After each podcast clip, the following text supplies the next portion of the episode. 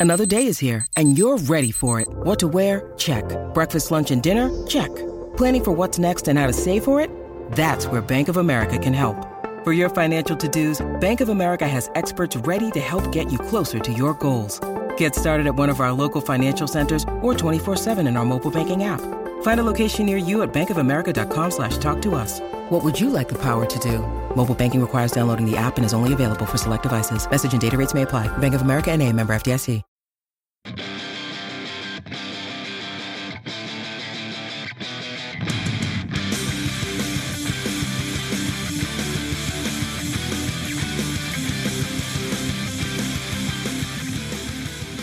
Ladies and gentlemen, boys and girls, welcome back to Basketball Conference, the ACC Football Podcast. My name is Joey Weaver. He is Mike McDaniel. Mike, it's been a few weeks. Uh, we have gotten a lot of things that have come up here. Uh, you ready to catch up on some of the news and notes and happenings around the ACC? Let's do that. I got good news for you, though, Joey. I do not have the coronavirus yet. That is that is good news. Um, I, as a recent survivor of it, um, Oh, recent survivor. I, I told you like a month ago I had it. Yeah. It was uh, you know, I don't know. It's fine. But it's serious. Bad. It's yeah, it's serious. Um, have you have you yet bought all the toilet paper in like Washington D.C.? I can wipe my ass for as long as is needed to Okay, kind of wait this thing out. Good. So, yeah, I was. We, we record this on uh, the evening of Tuesday, March the 10th, and I was at the grocery store this afternoon, and there were multiple carts that were loaded down with like four or five of the largest packs of toilet paper I've ever seen in my life, and I I, I was jealous. I felt intimidated. Um, I, I felt like these people were really trying to show me up. So um, I, I'm proud of you though. If you if you've bought up all the toilet paper in the area.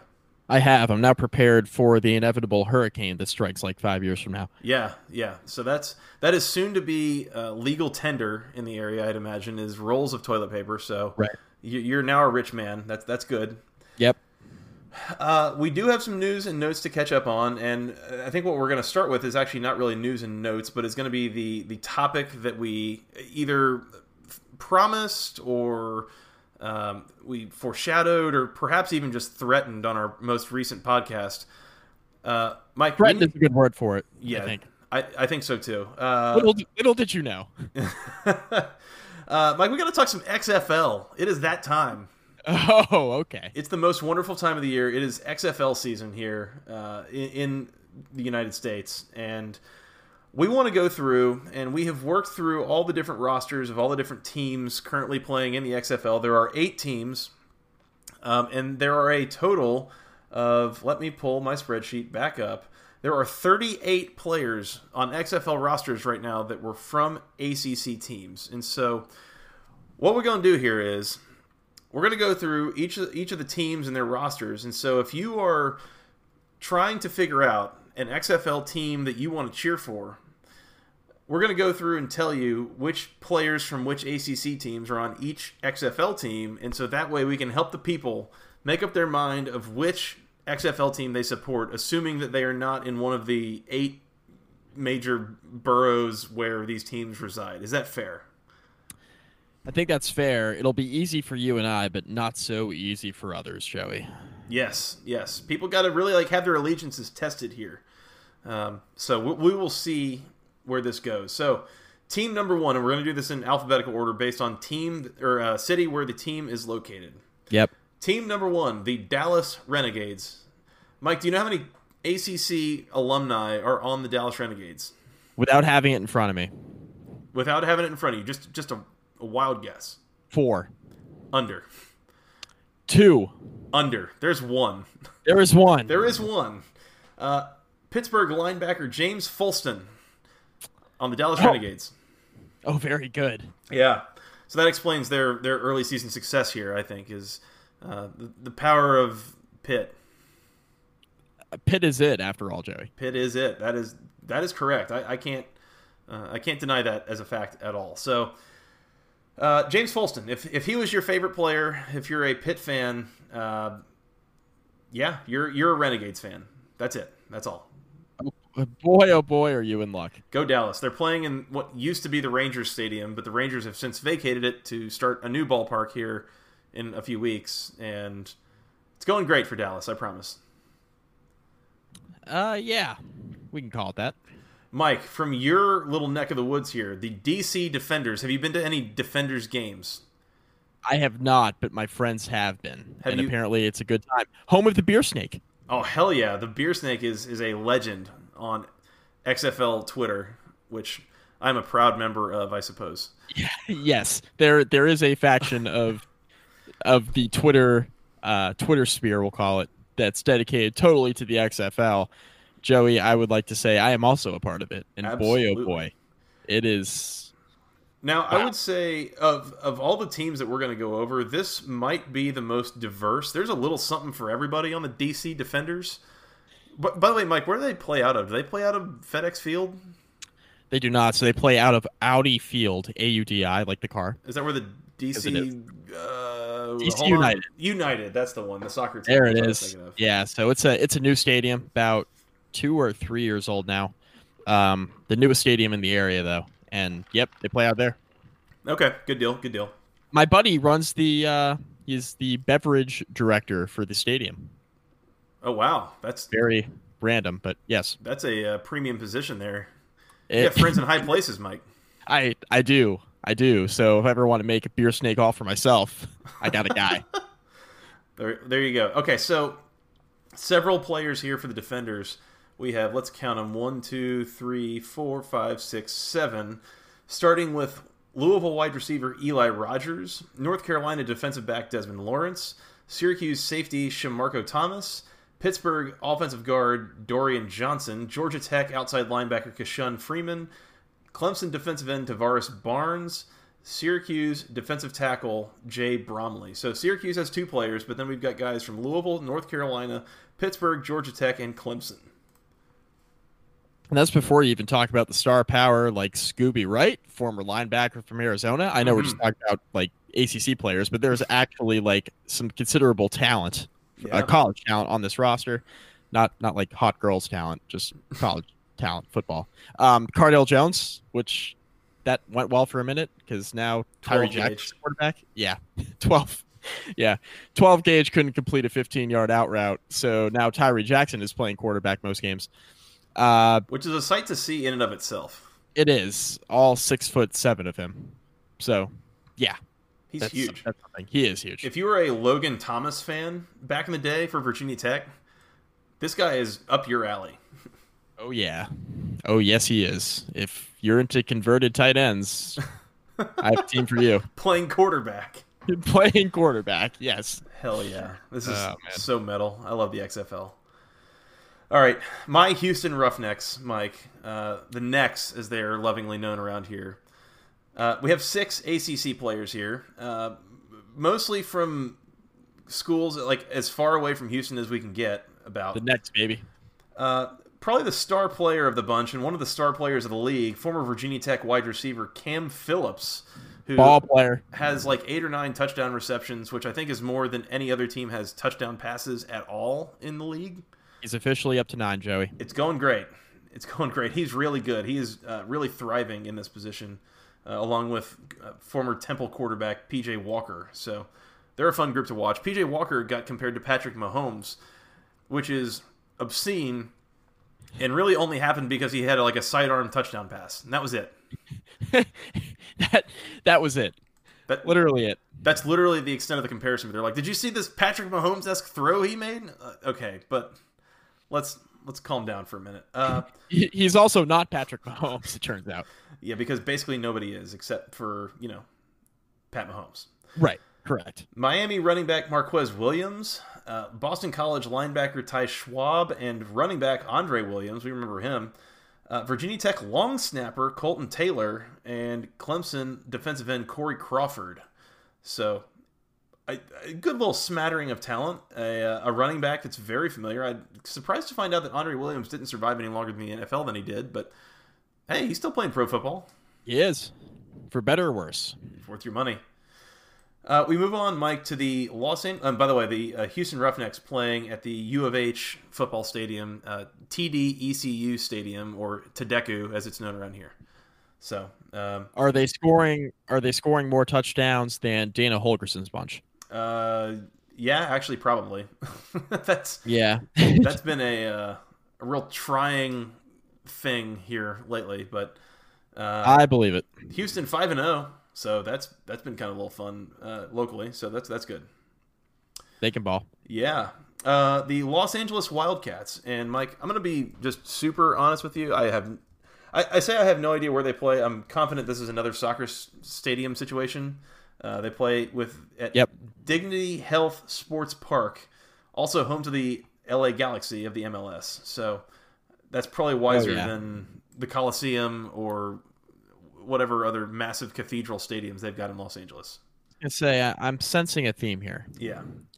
Now, if you're from Tobacco Road, this might be your team. And ignore the first one because the first one is former Florida State wide receiver Kermit Whitfield, who he was really good, really fun. But the next Yep. three players, the total of four that the Wildcats have from the ACC, NC State cornerback Mike Stevens, NC State safety Jack Tocho, and North Carolina running back Elijah Hood. Give him the damn ball. Elijah Hood, give him the football. Give I'm him still the mad at damn you. ball, Larry. Yeah, I was gonna say, still mad at you, Larry. Give him the football. Larry Fedora, for those who are newer to Yeah. the show. You've had two jobs since then. He's a ball player.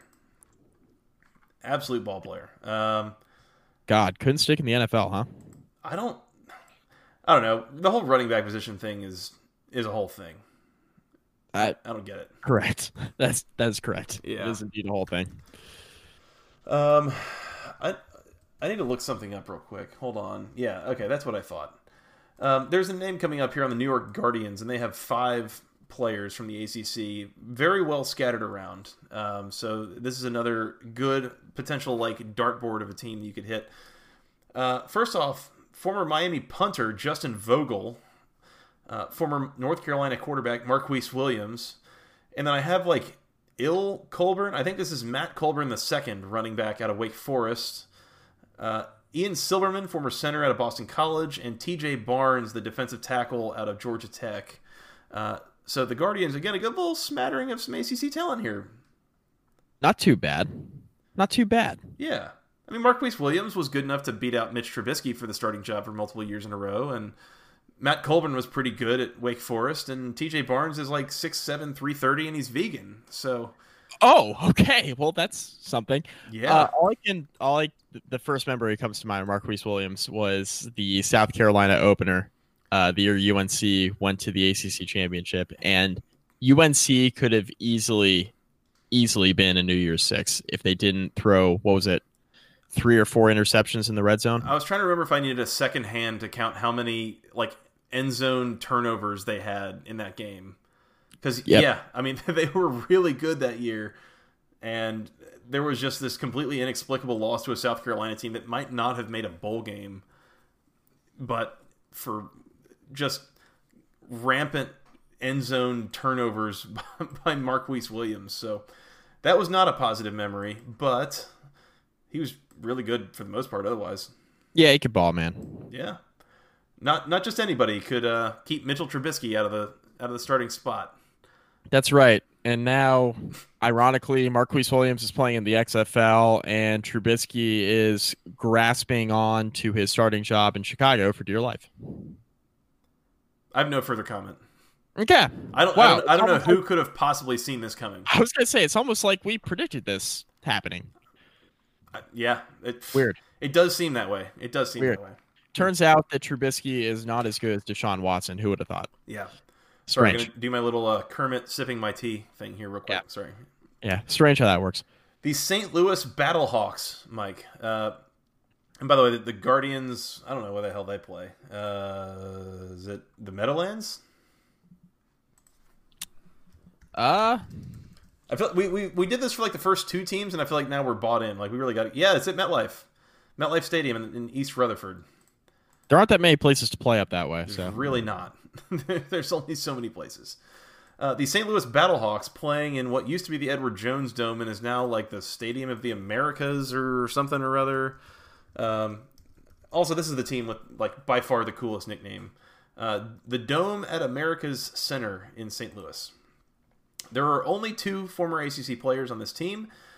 Uh, it is Dwayne Hendricks, former defensive lineman at Pittsburgh, and Roderick Hoskins, linebacker from Florida State. Hmm. Yeah, low key, like this is maybe the biggest uh, fan base of the entire XFL, which makes sense because this is a team that a city that had uh, had an NFL team and then had it stripped from them. And there was a great sense of loss and all that. So now they have a football team again, and those people, great sense of loss. yeah, well, they're having to open up the upper deck at the dome so they can sell enough tickets, you know, get people in there. Like, it's there's some uh, there's some XFL fever in St. Louis going on right now. There is, there is. It's uh, it's a whole thing. Mm-hmm. It's a whole thing. Sure um, is. Yeah, yeah. Interesting, interesting. They have Jordan Ta'amu playing quarterback. They do. That's that's a fun time. Marquette King, who was like a legitimately good punter in the NFL, is now relegated to the XFL. Hold on, it's, it's Jordan Ta'amu and oh, gosh, let me, let me look this up real quick. Uh, it's Jordan Ta'amu and uh, Nick Fitzgerald. Yep. So it's former Ole Miss quarterback and former Mississippi State quarterback playing playing quarterback. That- Battling it out. give me a uh, give me a webcam like in the quarterback room of their practice facility because that's got to be fun to watch. Yeah, and Marquette King with his secretly good arm Mhm. as the emergency quarterback. swaggiest punter in football history. I don't know I, how how many how many punters out there are better than Marquette King, and why is he not still in the NFL? Right. So I have the same thought. Um, it's not like he would be commanding too much money, would he? I, that, So that's much a he's out pretty, in the league. That's a pretty ballsy place for a punter to be. Is commanding a whole bunch of money, like money like that. I mean, Yeah. Period. so yeah, I don't know where that came from, but Yeah. Marquette King's car is probably more than his salary in the XFL. that's probably true. yep. Probably true. Uh, the Seattle Dragons, Mike, and I'm just going to assume that they play. I would say where the Sounders do, but I'm pretty sure the Sounders also play where the uh, the Seahawks play there at what is it? Uh, The Century, Link? CenturyLink Field. Yeah, that The is Link, correct. baby. They do. They do play at the Link there in Seattle. Oh my God. BJ Daniels playing quarterback for Seattle. Man. hmm That's a blast from the past. I didn't know he's still Oh. football. God. Um, yeah, he's still playing quarterback. Only five ACC players here, but this is another kind of dartboard situation of uh, we, we cover a lot of ground here. Uh, former North Carolina wide receiver Austin Proehl, former NC State's cornerback uh, Jonathan Alston, former Syracuse safety Jordan Martin, former Miami defensive tackle Anthony Moten, and former Clemson offensive tackle Isaiah Battle. So lots of uh, lots of options that might make you a Seattle Dragons fan. That's one way to put it. Uh, you know, that's we're just trying to promote the league here, Mike, and I promise we are not getting paid for this. That's for sure. Yep. Uh, so Joey, real quick. Mhm. Wait, I think we went through all the teams, didn't we? Or do we have more left? We got one more, the Tampa Bay All right, one more. All right, all right, let's let's do that first, and then I have one thing I want to bring up. All right, Tampa Bay Vipers, and this one is a a real like local favorites kind of team.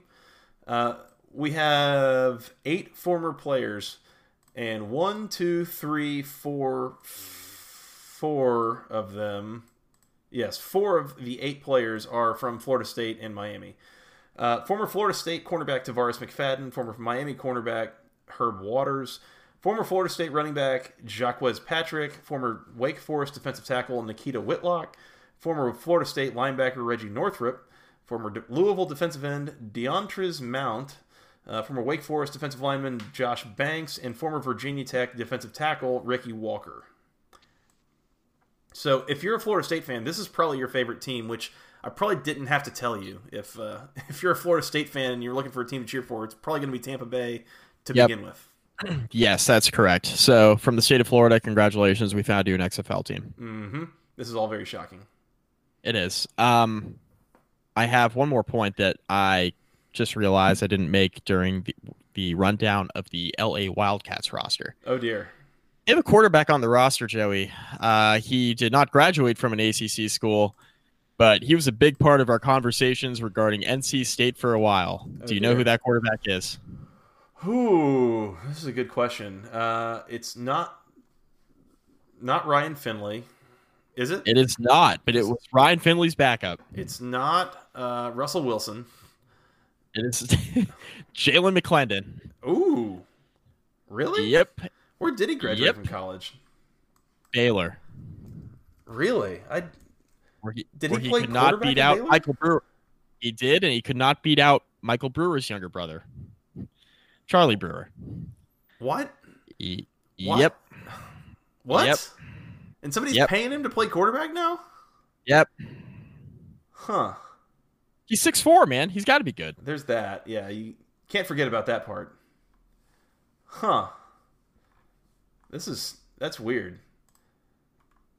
Yeah, he played what like one year at Baylor. He was a, a grad transfer, so maybe technically did. Yeah, he technically graduated from NC State.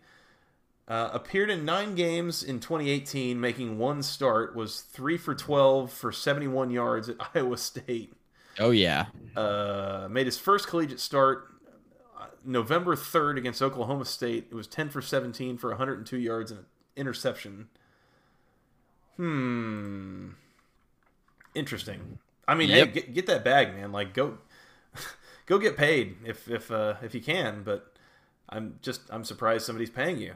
That, that's all it is. No no offense. right. Yeah, I'm surprised too. But anyway, need to bring that up because he found himself a home, Joey. Jalan McClendon. Hmm. That that is certainly a name I have not heard in a minute. But that's it. That's all I got. I don't, yeah, I don't know Yeah, what else to do with that. yeah. okay, so Yeah, I anyways, just thought it was interesting. so that was a rundown of the 38 ACC players and which XFL teams that they are associated with. By the way, the Tampa Bay Vipers playing at Raymond James Stadium with the big old pirate ship there. So um, if you're if you're a pirate fan, you know maybe that's your team. I don't know. Uh, so Mike, that being said, who is uh, who's your favorite XFL team? The DC Defenders, Joey. Nice, good, good. It is. Uh, with my second favorite team being the Houston Roughnecks because Cam Phillips, maybe. Yes. and and long snapper Colton Taylor. Everybody's Well, favorite long I mean- snapper. I, I do like Colton Taylor. Um, maybe not quite as much as Cam Phillips. So, to Colton Taylor's family, if you're listening to this, nothing against your son, just you know, or brother or whatever he is. But yeah, just Cam Phillips. It's just just your second favorite player on the uh, on the necks, as it were. And Mike, you don't. By the way, you don't even ask me. Have to ask me. I am a uh, I'm a lifelong Next fan. To the next baby. I think we've made that very clear by now. Yes, I don't think you have a choice. So, hopefully that uh, that fulfills our public service of helping the people pick an XFL team that they want to cheer for. Uh, go ACC to all 38 former ACC players on XFL rosters right now. Yes, that is correct. And I will say one thing, and I think we mentioned this on on the previous episode, but one last thing that I'm going to drop in here to kind of fulfill this discussion. And first of all, we are being completely and, and totally serious here. We are not being paid for any of this. Like, there is no sponsorship in place from the XFL. You're not hearing a live ad read or anything like that. The other thing I will say is that this is like legitimately interesting, cool football to watch. I think if you haven't had a chance to watch it, they, so first of all, the TV package is great. They're on ABC, ESPN, Fox, and Fox Sports One, so it's very accessible to anybody that has any sort of basic cable package. And it's there's some different rules involved, and there's some different things that they do on the you know from a production value standpoint that I think make it very interesting and fun to watch. So I, I would recommend if you haven't seen an XFL game yet, watch one. They they play a couple games Saturday afternoons, a couple games Sunday afternoons. Check it out. I think it's fun and it's good to kind of help bridge the gap between real football and real football. We'll say. Yes, it's not college football. It's not the NFL. It's somewhere in between. And Yeah. whew, yeah, The, the best way I've seen it put is it's a lot more like pro college football than it is college pro football. It yes, just there's something Correct. there's something visually about it that resembles college football. I would say.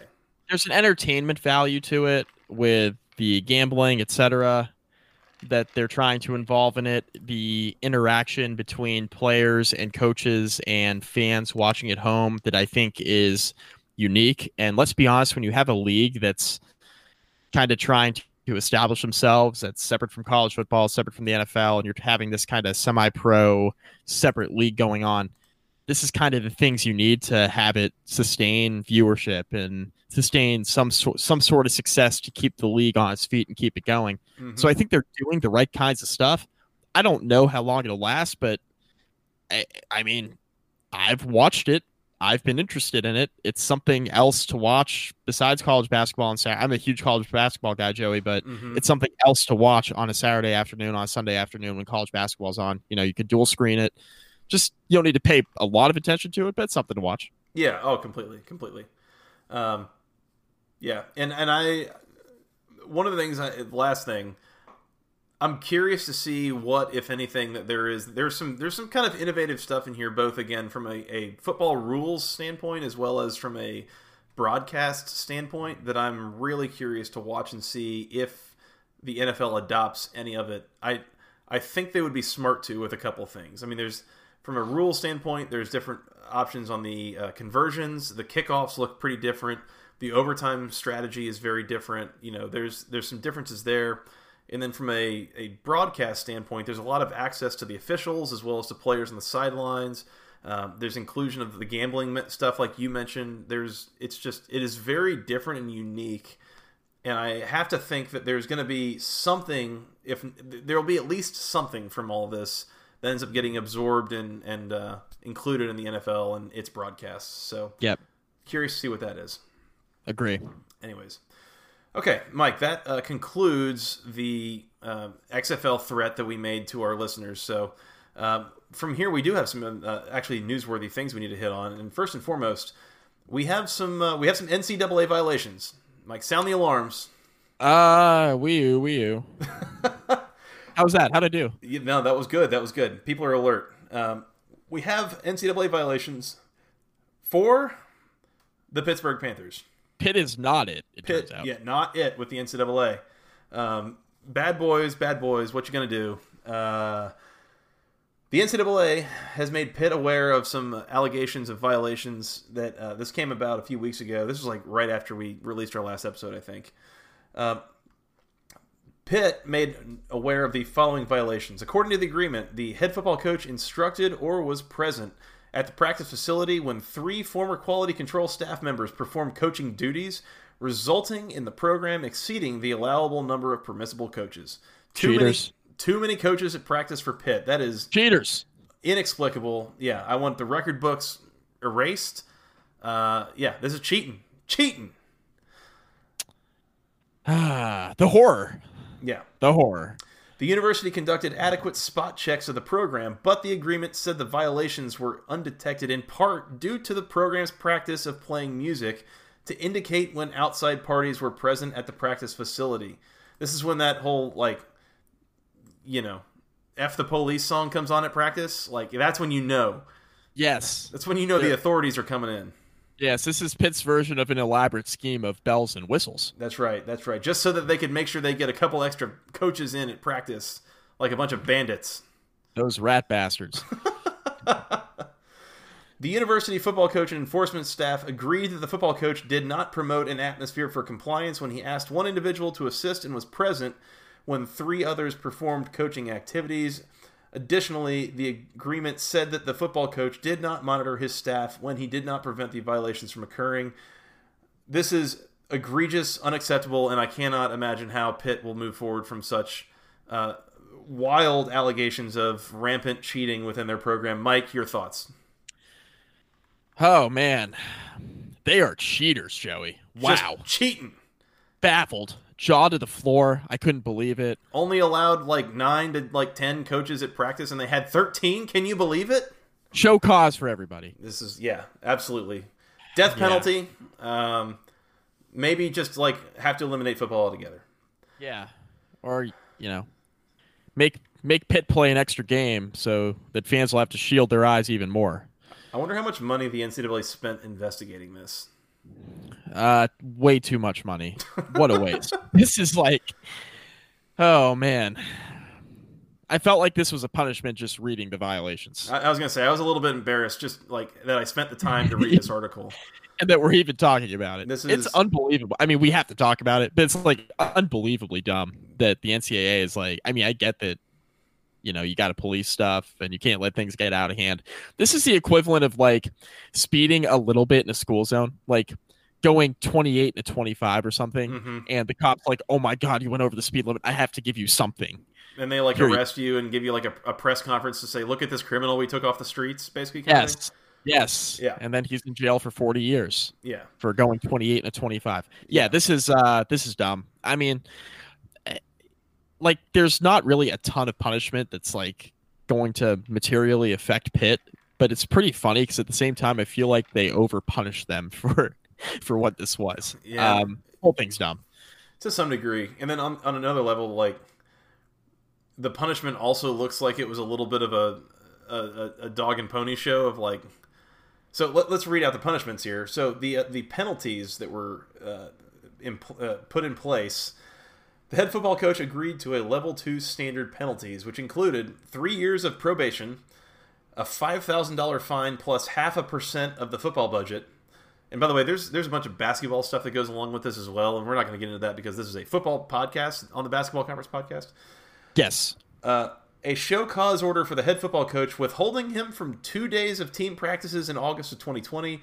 He also did not participate in one week of off-campus recruiting during the December 1st through February 1st contact period, meaning either a he was punished by having to spend December through January in Pittsburgh, or he was punished by having being banished to like the beach for a week.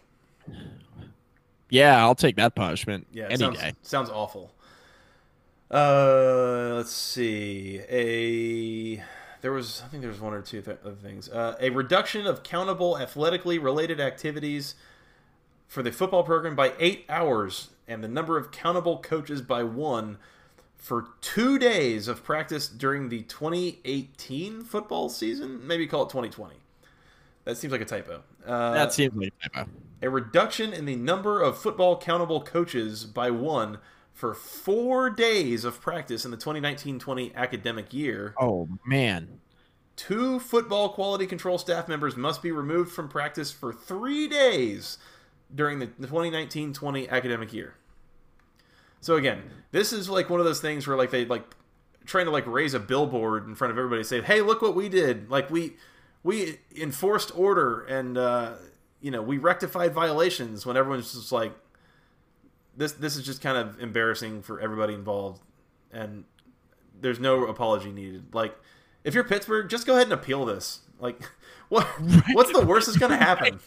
what oh man you have to uh pay the fine for the speeding in the school zone like come and get me, coppers. Like yeah yeah come get me you're right they should appeal what's the worst that's going to happen they have to carry out that penalty bummer Yeah. like this is Yeah. dumb. This is nothing. And yeah I again, it happened, and that's kind of a shame in and of itself. The the, Yeah. the the investigation and the punishment is what I'm saying. Imagine having to write up the report for that it's like wow there's like 48 to 72 hours i will never get back I mean, imagine if there was like a like a wiretap on like remote cameras at a Clemson practice. What are the odds, Mike, that you think that three of their 65 you know analysts and support staff get involved helping to coach players at one of their practices? I guarantee you that clemson is cheating too Absolutely. And nobody gives a damn. Nor should they. oh by the way so is virginia tech Yeah. so is georgia tech Oh, yeah. so is louisville Uh-huh. so is florida state Yeah. so is miami like Yeah. this is this is not a real crime Yeah. This is one that's I, I guarantee you that some teams probably don't even know about. Yeah. Right? Like they got compliance people and all this other stuff. This is something that is so off the cuff and like not noticeable on the surface Mm-hmm. that I guarantee you multiple teams are violating this and they have no idea that they're doing anything wrong. Yeah. No, I, th- I think you're completely correct that this is like this is like low level speeding. This isn't going 90 in a 40. This is going 40 in a like a 35 or maybe even a 30, which Yes. no, I'm going to go 35. Yes. 40 and a 30 is uh, you know, we could have a discussion about, but this is not this is nothing. Yeah, so any anybody at this point, any college football team worth its salt that's going to have uh, you know, analysts and some support staff you got to know that they're going to be at practice and they're going to be involved a little bit with the players to some degree. And there's, you know, if you're a Pitt fan, you probably don't need to hear how much we're just dismissing any of this as any sort of credible content. If you're not a Pitt fan and you're thinking, you know, why are we just letting them get away with this? Dude, college sports might not be for you. Like, right. You know, and, and baseball might not be either. Like, there, this is this is so much of nothing that I think we've already spent too much time talking about it. Yeah, I agree. So I agree. That's it. Uh, Pitt got violations, and they're garbage, and it's nothing, and we should all never talk about this again. Uh, Mike, something that we might should talk about for a couple minutes. Yes. Uh, good little tweet from Chris Vannini of the Athletic. Uh, he had a discussion with former Boston College Steve, uh, former Boston College head coach Steve Addazio, who's now the head coach at Colorado State after a somewhat questionable coaching search that seemed to really involve a lot of nepotism on the part of uh, Urban Meyer, and that's that's a whole different road we can go down one day. But yep, Steve Addazio thinks Colorado State has better facilities than Boston College. Huh. Huh. That seems like a problem for Boston College. Either that, Jeff or Jeff. Best of luck, baby. yeah.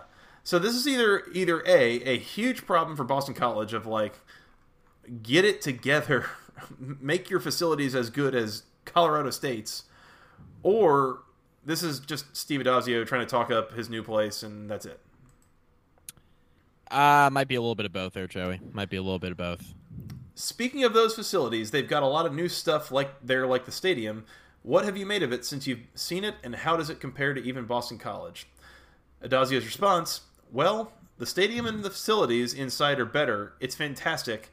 Putting this together, the foresight is really unbelievable. I think these are Power 5 facilities, a great opportunity to recruit and to use your facilities to help train and develop your players.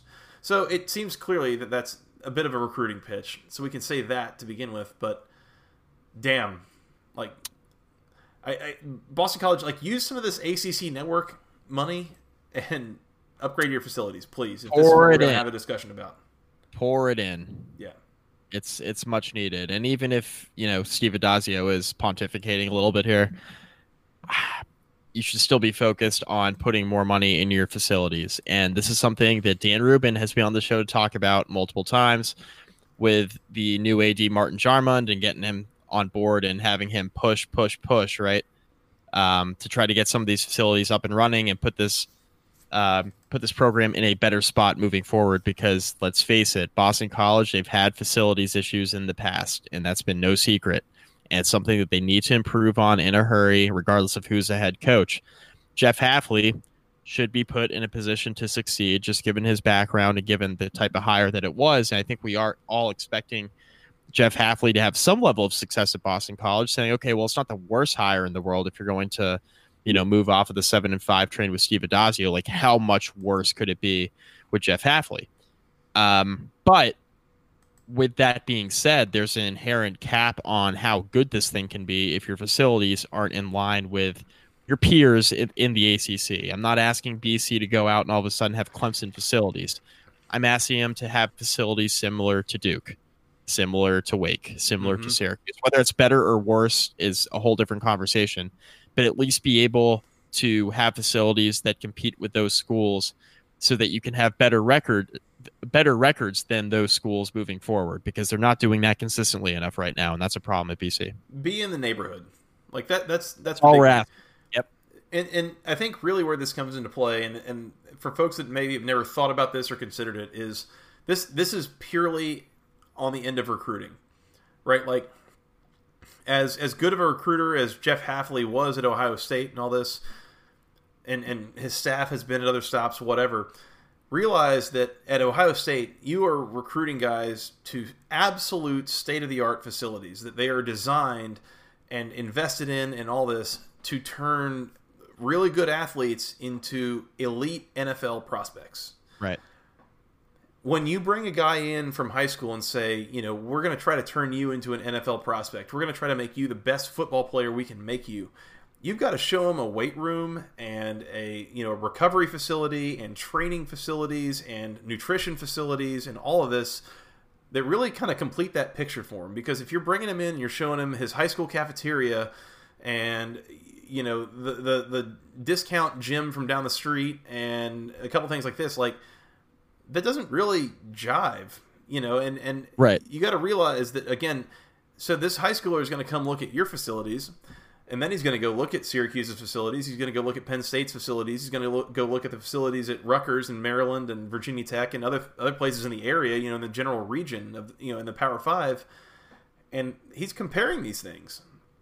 And it's great if you have culture and you've got a relationship and all those things. But at the end of the day, like it it goes a long way to have that that material something to offer him, right? Like the indoor practice facility that you know you're not going to be cut on practice days because of weather and uh, all these things right? Like this is this is what we talk about and you think about with facilities and and it's it sucks if if a school like Boston College you know in the ACC and a Power 5 school and a, a relatively proud football tradition is being out facilitated by you know a relative upstart G5, you know, mid mid level to maybe mid upper level G5 school in Denver, like, man, that's not great. No, it's not. It's not. So that's you know, you hope to see that situation rectified here sometime soon because that's the kind of thing. I mean, you, you,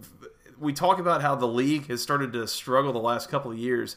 That's the kind of thing that will make a big difference in, right. in overall recruiting is how much everybody is collectively putting into their facilities and, and, what they have to offer.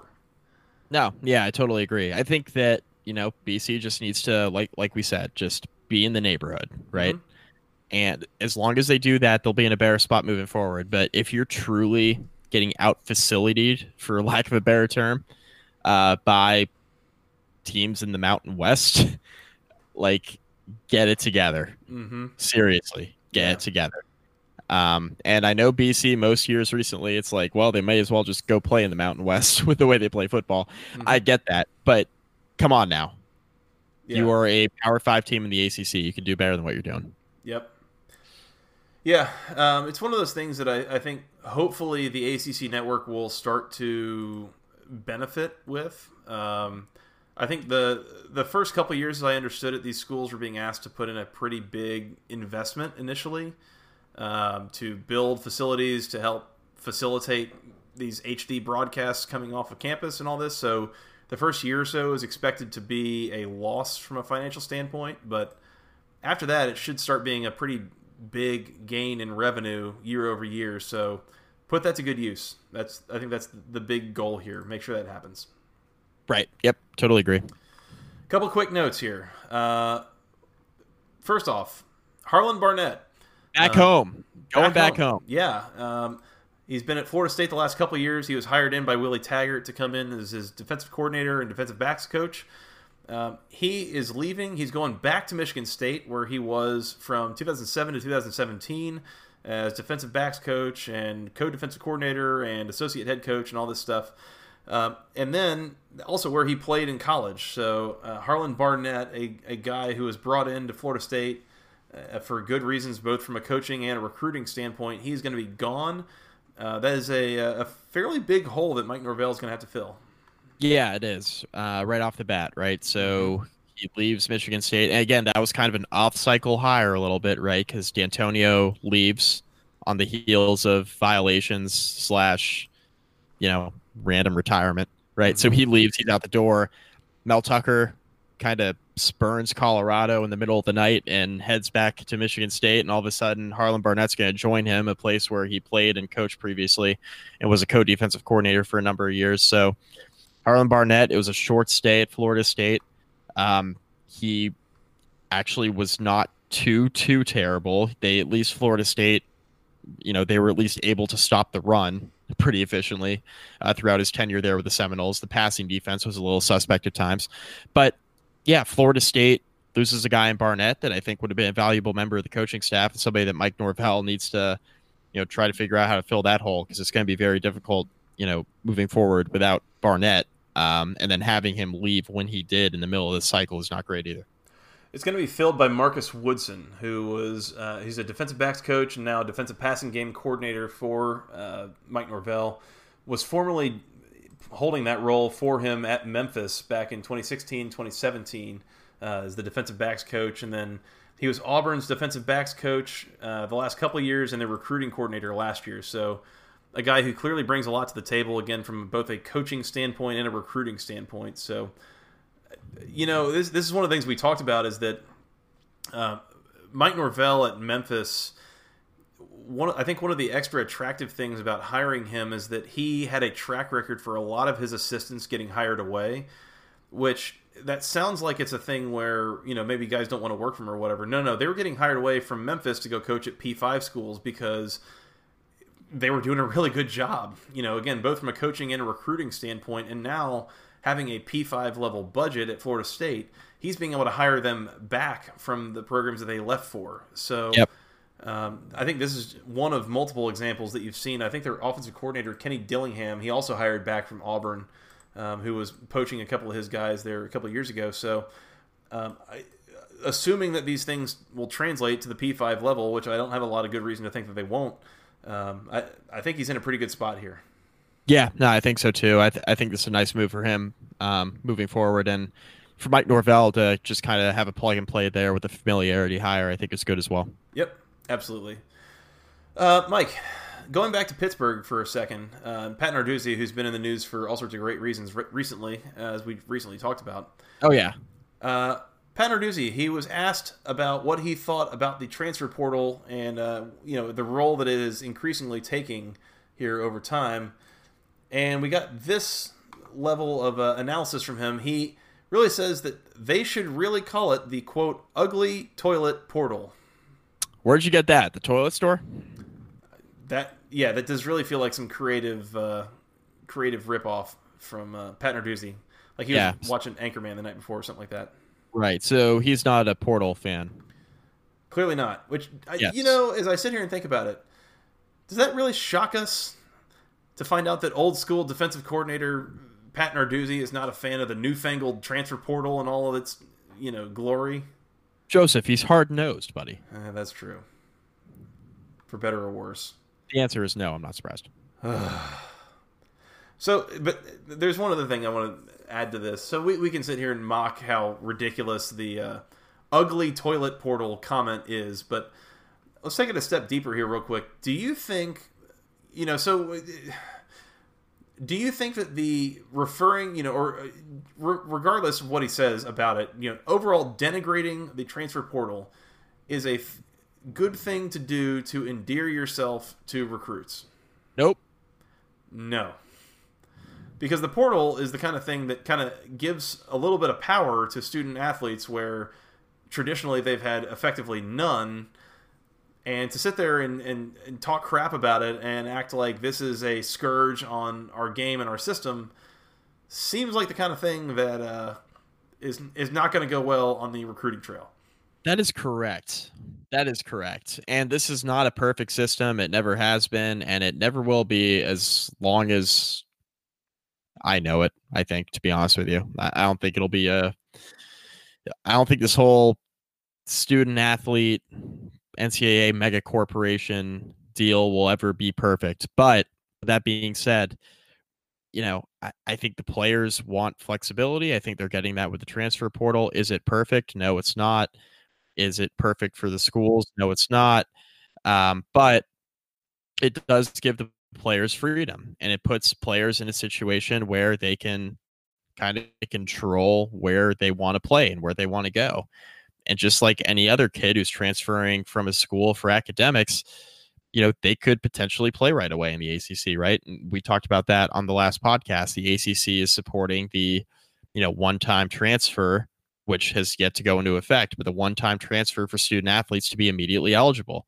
That's a step in the right direction for the players. And Pat Narduzzi comes out against that a little bit here, pushing back, saying, hey, look, you know, all these players, you know, should be able to move on if they want to, but this is essentially college football free agency.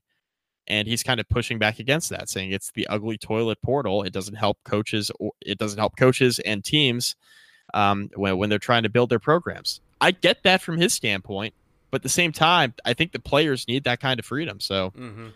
this is this kind of is what it is, and Narduzzi doesn't like it. Saban doesn't love it either. I mean, Dabo doesn't love it. I mean, there are a lot of coaches out there who don't love it because it really projects unpredictability in roster building, right? Because all of a sudden you have players who can leave at any time. You know, people say, okay, there's college free agency, there's NFL free agency. Well, the difference is that college players can leave at any time. NFL free agents leave when their contract's up. And as long as you're not paying the players, you know, college players, look, they they want their freedom too. And this is just one of those things that's going to continue to evolve. So Pat Narduzzi, Pat Narduzzi doesn't like it. A lot of other coaches don't like it. But that's just kind of the way it's going to be. Yeah, I mean, it, it removes a level of control and a level of predictability from their role. But at the same time, you got to realize that if you, let's say you have that control, or, or you're, you're trying to fight against losing that control, you're benefiting yourself a lot more by being in support of student athletes. Right. And showing them, hey, I'm on your side. Like, I, I'm here hoping the best for you. I, I want to try to, you know, do the best thing for you and help you succeed Right. so I I under I understand if that's his internal monologue is you know transfer portal more like ugly toilet portal ha ha ha like I hate this please you know get rid of this and no, never have it but like we we've we discussed a little bit in the last episode there there is a lot of intricacies to this and and I don't want to get back into it again especially as we're like almost an hour into this podcast but we'll we'll talk about it more at a later date but at the end of the day, giving the athletes a little bit more autonomy, and certainly, like you mentioned, the the one time free transfer thing that's being uh, tossed around and proposed in a lot of ways. I, dude, you are you are hurting yourself a lot more than you're helping yourself by coming out against it. Yep. And even if you disagree, you're allowed to disagree, right? And Yeah. you're allowed to talk about if you want to. It just comes with a risk, Yeah. right? It comes with a risk. So And and again, if you internally disagree with it, I don't know.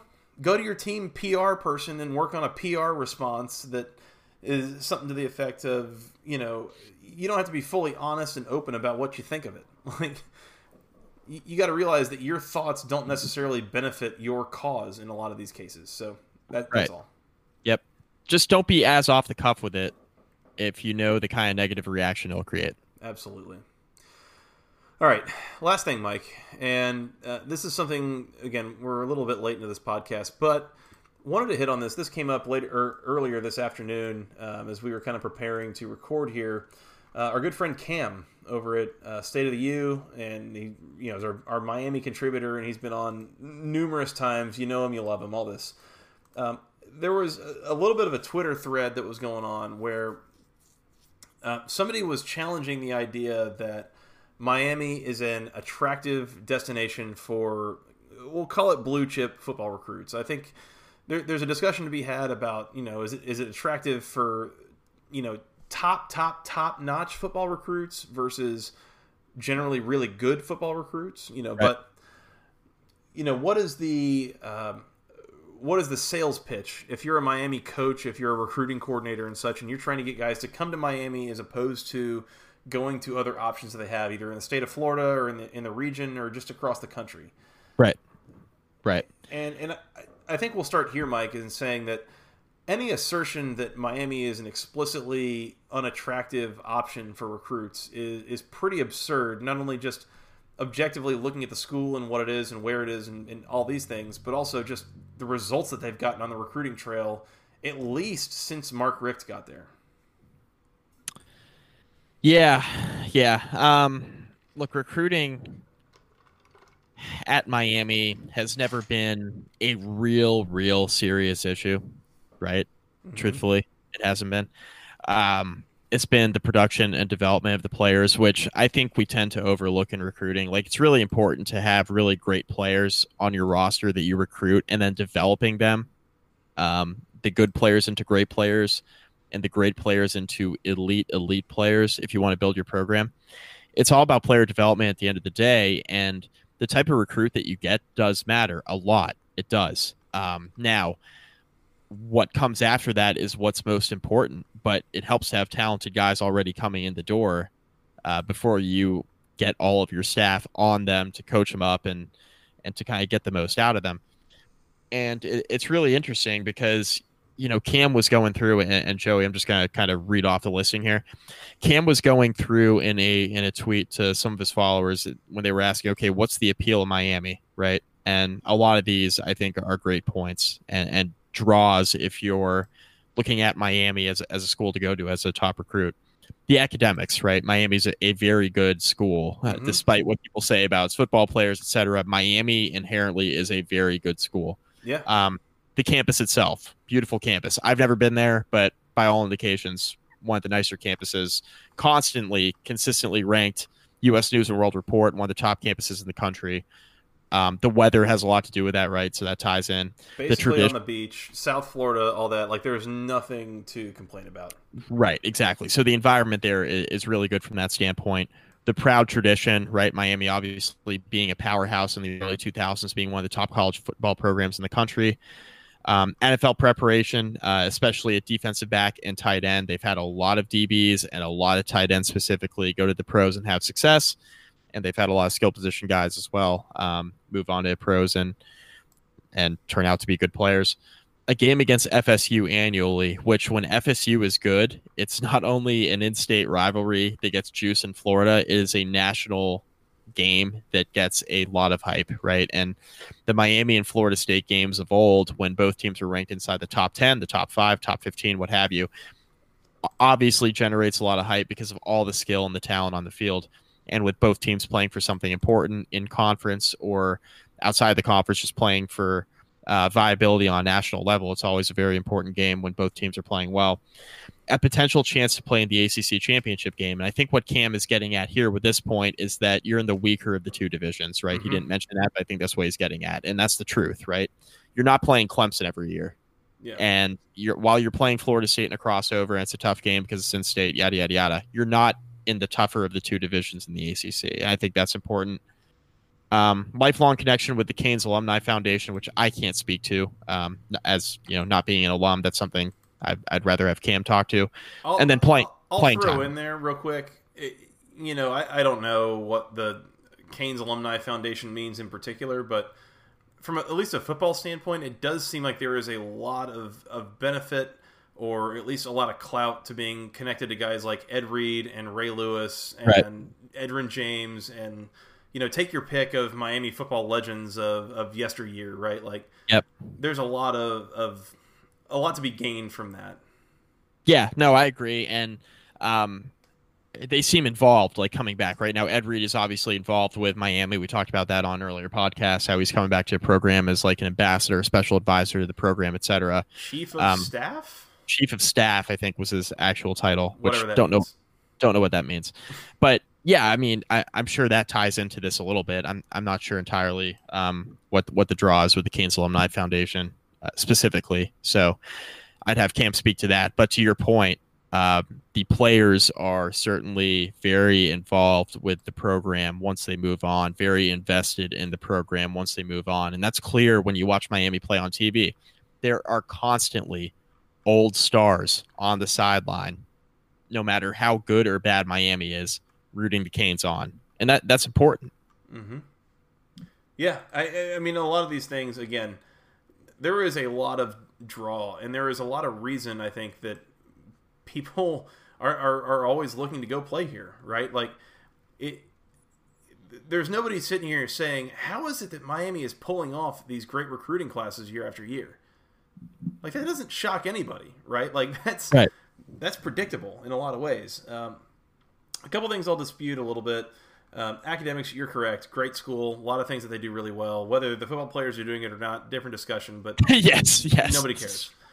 You're um, right. Correct. Great campus, sure. Like you said, never been there, but you're, you're what like five or six blocks from the Atlantic Ocean. I mean, you're basically at the beach. Like you could do a lot worse, not only in the ACC but in the Power Five at large. Um, weather, yeah, great. Um, it's that'll come into play here in a little bit on something I'll, I'll get into in a minute. But um, tradition, I would I would argue tradition a little bit in saying that we we say the tradition is, oh well, you know, you had the whole early '80s Miami's teams, you know, under Jimmy Johnson and all that. That were some of the better teams in college football history. You had uh, some of the like late '90s, early 2000s run where uh, they won the what the 2001 national title, I think, and played for the 02 national title, and basically that one got robbed by Ohio State.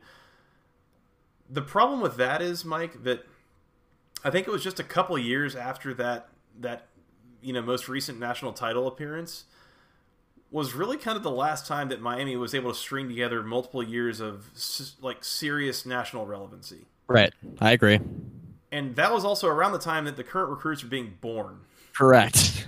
So certainly, since any of them have been aware of football and college football in general, like Miami has not had any tradition to speak of in, in almost two decades now. So, I mean that that is, I think, you know, we can call that into question a little bit, you know, versus a lot of the programs in the region that are going to be recruiting against them, i.e., Florida, who's won multiple national titles in that time frame, uh, Florida State, who's won a national title in that time frame, Clemson, multiple national titles, Alabama, multiple national titles, Georgia, yep, national title appearance, they didn't win um, you know, et cetera, et cetera, right? So it's it's relevant. Um, Yep. And Miami fans, I just want to jump in real quick. Miami fans will hate to hear this, right? But a lot of them will be like, oh, well, Notre Dame had a really proud tradition. They haven't won a championship since 88. Yeah, but they've played for one. They like, they played channel. for one. And, yes, they have their own TV channel. They've played for a national championship since then. Um, they haven't won one since Miami's won one, but they've played for a national championship um, back in 2012. They've been in the playoffs since then. They've more they've been much more nationally relevant than Miami in the last 15 years, and it's mm-hmm. not even close. So that's going to sit poorly with a lot of Miami fans, but that's what you're being compared to right now. Mm-hmm. Uh, NFL preparation, sure. Cam lists uh, defensive back and tight end. I don't know how much Miami is preparing people for the NFL at those positions versus they're just recruiting guys who are very talented. yeah, like how much did you really have to train David Njoku to make him an NFL tight end? Like maybe he's just a big, bad, strong, athletic dude who it's really hard to cover, and so now he's a third round pick at tight end. Like I don't know how much you had to teach him to, to do that, but anyways. Um, a game against FSU annually, you're correct. That is that is like a college game day level game every year. Um, that is almost as heated a rivalry as you're going to find anywhere in college yep. football on a year in year out basis. It is a perennial like eight o'clock ABC game, right? Like the Saturday that it's happening. My only contention against that would be why is it that we're calling out one game every year that is a really attractive recruiting point? as compared to Florida, as compared to again Alabama or you know whoever else is recruiting, like shouldn't we have more than one game that's just you know the, the thing you really got to be a part of? Right. So throwing that out there. Yep. Uh, we mentioned the canes alumni foundation uh, playing time yeah. And, and even if you know we could take that multiple ways i think. There is the whole like well maybe there's areas where miami isn't that good right now and, and freshmen could come in and play immediately. Sure there's that. But i would also contend to some level like Miami traditionally has not been afraid to play true freshmen at most any position on either side of the ball. Right. If you're good enough, you can play, and, and, and they'll let you. There is no like pearl clutching. There's no old school, you know, like seniors play first kind of mentality. There, it is. If you got talent, if you can play, you're playing. So yep. I, I think that's kind of held true through multiple coaching staffs. And then coaching, yeah, that's that's been a discussion. yeah. Um, one of my one of my favorite, I think, ways to simplify college football that I ever heard was Bill Connelly talking about how college football and your success as a program is really about three things. It is talent acquisition, talent development, and talent deployment. It is recruiting, development, and scheme. Uh, really, in in so many words, and talent acquisition seems like it has been the least of Miami's worries through the years, um, and will continue to be that way. Mm-hmm. Um, I would assume. Yeah. Oh, completely. A lot of a lot of things working for Miami here. Um, I had one more thing I was going to bring up that I, I thought was, I, there's there's a couple things that probably work kind of in their favor and kind of against it. Um, like things like playing in an NFL stadium. There were some high school recruits that see that as really exciting. Like we play in the same stadium the Dolphins play in. You know, I can go see the Dolphins play the Patriots, and I can go see the Dolphins play XYZ NFL teams all the time, and that's the field I'll play on if I play at Miami. Right. Now the downside of that is that's a what a seventy five thousand seat stadium that you're going to have maybe twenty thousand fans at for most games. Correct. So you're going to be playing at an empty NFL stadium. So there's that. Um, that can kind of go both ways. Um, you know, I, it's. I think that there's, there's there's a lot of selling points for Miami. There's a lot of positives, and it's it's certainly helpful too that you like right in your backyard is one of the probably five or six biggest like single city hotbeds of talent uh, across the country in recruiting year in year. Location, location, location. That is correct. Um, y- you don't have to go that far. You don't even have to go all the way up to the Panhandle to get probably half of a top ten recruiting class. Right. Um, so there's that. Um, but I, I think there's there just just to sum it up. I mean, I think there's there's a lot to be considered attractive about Miami from a recruiting standpoint. I don't think that's a coincidence with what the the results have been in recent years and going back historically for I don't know, like most of my lifetime. But at the same time, it's For example, I mean, I, I what I don't know how to answer that. no, I just said for example. Yeah, Most of exactly. your lifetime. Um, but at the same time, I, I don't think that Miami is like the number one obvious destination for any five star recruit in the country. No. One of the things we've talked about, and I, I'm not educated enough to speak on this in a lot of detail, but I know that there has been some discussion, really kind of in the time since we've been doing this podcast, Mike, that Miami's facilities not not top of the line. Um, Nope. maybe not Boston College slash Colorado State levels of facilities, but like you're talking about a, a Power Five team with all sorts of money and things going for it that is trying to practice in South Florida for three or four days a week, and they don't have an indoor practice facility. They've developed one, I think, in the last couple of years, but how many practices did they lose over the years because it was too rainy, too stormy, all these things? And in retrospect, that is ridiculous to think about. Yep. I mean the the facilities thing's huge. We'll dive into it on a on a later podcast for sure. Um, as we continue kind of dive through uh dive through show topics here in the off season. But yeah, it's a major major issue for a lot of these ACC schools, even for schools like Miami, who you would expect would have top notch facilities. Just not necessarily the case. Yep. Um, so that's that's all I got there. I mean, it's it's clearly attractive, but also understand that it's not it's not some silver bullet in recruiting. It's not going to fully recruit itself. So Right. Right. you know, it's it's multi-dimensional, Mike. We'll say multi-dimensional. As most things in college football are. That that's a good point. That's a good point. Mike, that's all I got on Miami recruiting.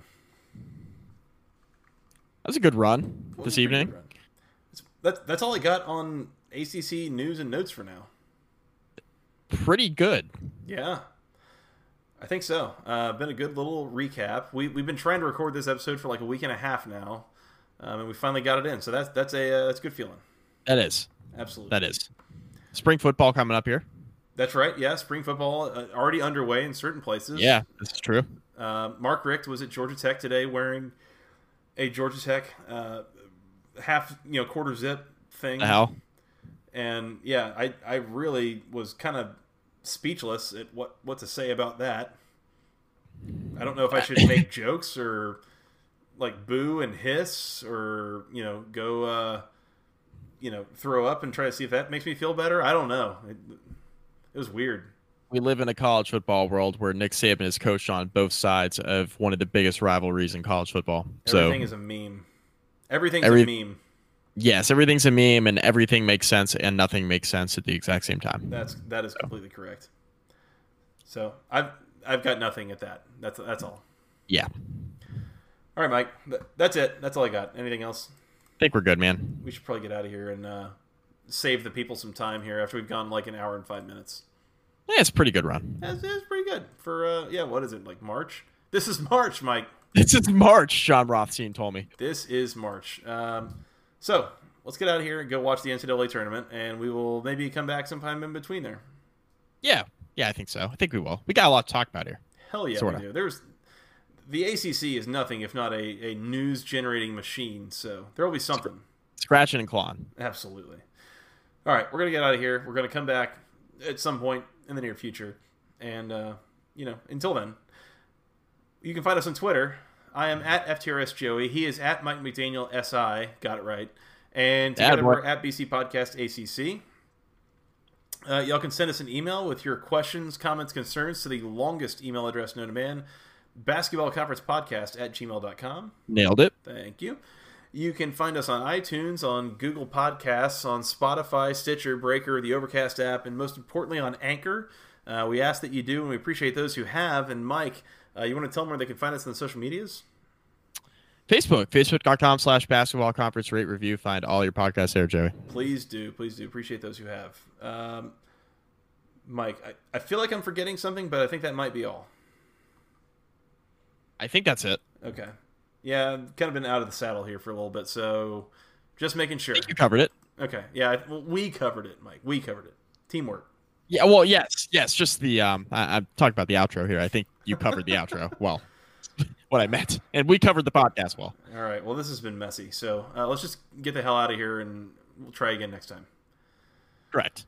You want to come back next time and talk about more news and notes as we uh, work through the off season? Yeah, we'll try not to take as long. Uh, go next, by the way. Roughnecks in, in position. Go next to the neck, baby.